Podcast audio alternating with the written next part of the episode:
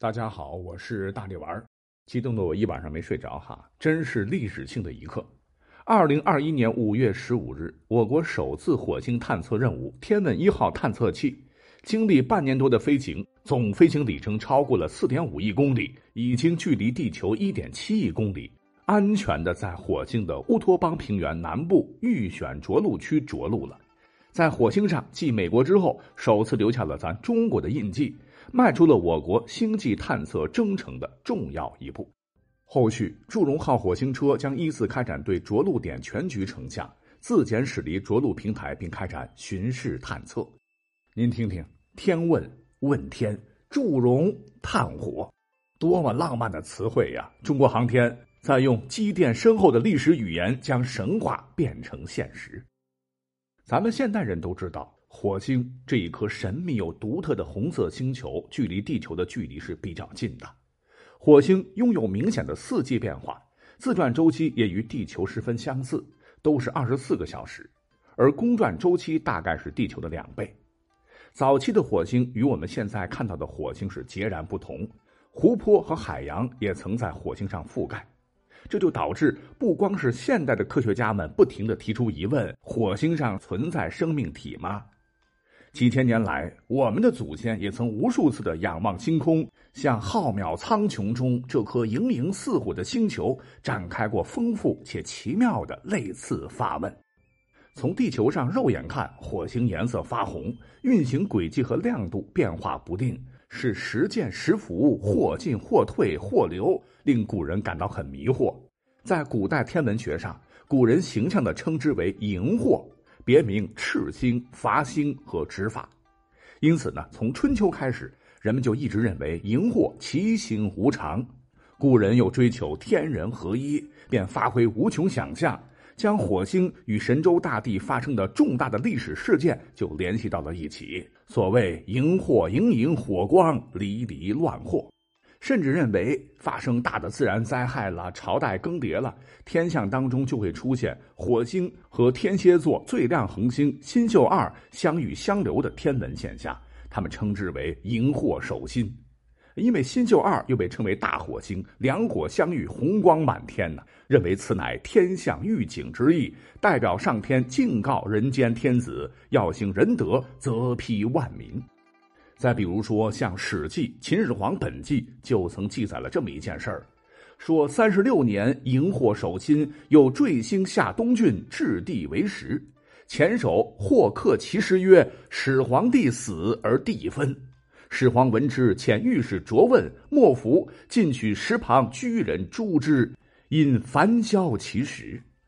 就是说，在秦始皇三十六年（公元前二百一十一年）的某一天。苍穹中出现了荧惑守心，恰好是有颗陨星坠落在东郡，落地后变为石块。有老百姓竟然看到石块上刻了字：“始皇帝死而土地分。”这当然很可能是被苦勤久矣的老百姓刻的了。被方士徐福接连欺骗了两次的秦始皇没有接受教训，对此是如临大敌，派御史前去挨家查问，追查是不是人为刻上去的。如果没人认罪，就把居住在那块石头周围的人全部抓来治罪，并最终焚毁了那块陨石。不几年，想长生不老的秦始皇果真暴毙。秦朝的没有像他设计的那样传一世、二世、三世乃至万世，而是二世而亡，天下分崩，陷入战乱。但其实啊，咱们中国有句老话叫“天下大事，合久必分，分久必合”。滥用民力、刑法苛峻，才是秦朝短命的原因。很快，经过一番群雄逐鹿，中华大地迎来了强盛四百多年的大汉王朝，文化灿烂，地域辽阔，成为了华夏汉民族形成的重要的历史时刻。再来讲一件非常有趣的故事：就在现代科学家很兴奋的发现火星存在液态水湖，可能有生命。就证实好莱坞拍摄的外星人其实并非完全的空穴来风。那我们的古人其实早西方几千年就讲述过火星人的故事，说是在三国末期孙修的永安三年（公元二百六十年）三月，有一个奇异的小孩，高四十多，年龄大概是六七岁，穿着青色的衣服，忽然来跟孩子们玩耍。孩子们没有一个认识他的，仔细的打量他，只见他眼睛有光芒，闪闪向外发射。孩子们都怕他，又反复问他的来历，那孩子才回答说：“我来自火星，我有件事儿要告诉你们。刘曹孙三公不久之后将归属于司马。”孩子们大吃一惊，赶紧跑回去告诉了自家的大人。大人跑过来，赶紧去看他。那孩子却说：“我要走了。”便纵身一跳，像拖着一匹白绢上了天。这白绢很可能是宇宙服的输气管。只见它是越飞越高，最终在天际中消失不见。过了四年，蜀国灭亡；过了六年，魏国被晋取而代之。又过了二十一年，吴国最终被平定。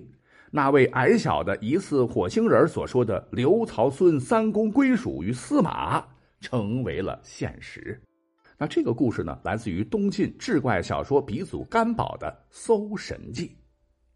但古人们做梦也想不到，千年后的今天，我们中国人在中国神话体系中选用了华夏民族传下火种的创世大神之一的祝融氏。命名为中国首台火星车，并成功登陆了令秦始皇都惧怕的火星。值得一提的是，在火星车的相机尾杆顶部啊，有一个红色方块图形。你仔细看啊，竟然是一枚来自于几百年前南宋官印用篆文所写的“火”字。这是我们特意设计送给火星的一份礼物，也代表了我们这个古老的民族长久以来对火星的憧憬。祝融号还会像科幻电影中外星人降临地球时用激光武器扫射一般，用黑科技激光诱导击穿光谱仪，在数米开外用激光把岩石成分烧蚀成等离子体，再利用远程显微镜之称的短波红外光谱显微成像仪进行分析，火眼金睛的为我们来探寻火星历史演化的奥秘。古人有云呐：“天地玄黄，宇宙洪荒。”我们将通过洞察这颗行星的过去、现在和未来，带着全体中国人的希望，迈向更为遥远的星辰大海。